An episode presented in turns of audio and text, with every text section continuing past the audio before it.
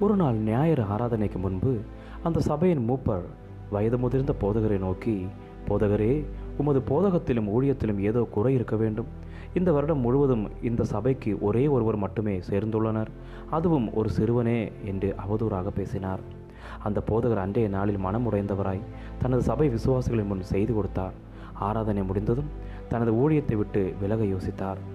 எல்லோரும் போன பின்பு புதிதாக வந்த சிறுவன் அவரிடம் வந்து நான் கடினமாக கல்வி கற்றால் நானும் ஒரு நாளில் ஒரு பிரசங்கியாராகவோ சுவிசேஷகராகவோ வர முடியுமா? என்று கேட்டான். போதகரின் கண்களில் நீர் ததும்ப அந்த பையனை பார்த்து ராபர்ட் தேவ கரத்தை நான் இப்போது காண்கிறேன். உன்னை தேவன் ஆசிர்வதிப்பாராக. ஆம் நீ ஒரு பிரசங்கியாராய் மாறுவாய் என்று ஆசிர்வதித்தார். அநேக வருடங்களுக்கு பின்பு வயது சென்ற சுவிசேஷகர் ஒருவர் ஆப்பிரிக்காவில் இருந்து லண்டனுக்கு வந்தார். மக்கள் அவரை பற்றி இவ்வாறு பேசிக்கொண்டனர். ஆப்பிரிக்காவில் மிக கொடூரமான சுதேசிகளின் தலைவர்கள் உட்பட எத்தனையோ ஆத்துமாக்களை அவர் சபைக்குள் சேர்த்திருக்கிறார். அவர் பெயர் ராபர்ட் மொபட் என்பதாம். பல வருடங்களுக்கு முன் ஸ்காட்லாந்தில் ஒரு ஞாயிறு காலை ஆர ஆலயத்தில் அப்போதுகளிடம் பேசிய சிறுவன்தான் இந்த ராபர்ட் மொபர்ட். கிறிஸ்துவில் பிரியமானவர்களே தேவனுக்காக பிரயாசப்பட்டு ஊழியம் செய்து சோர்ந்து போய் உள்ளீர்களா?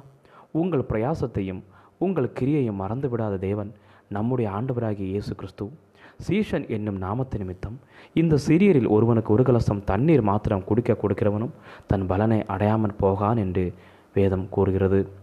நாம் செய்கின்ற வேலையில் பெரிய பலன் உடனடியாக தெரியாமல் இருக்கலாம் அல்லது மற்றவர்கள் பார்வையில் குறைவாக காணப்படலாம்.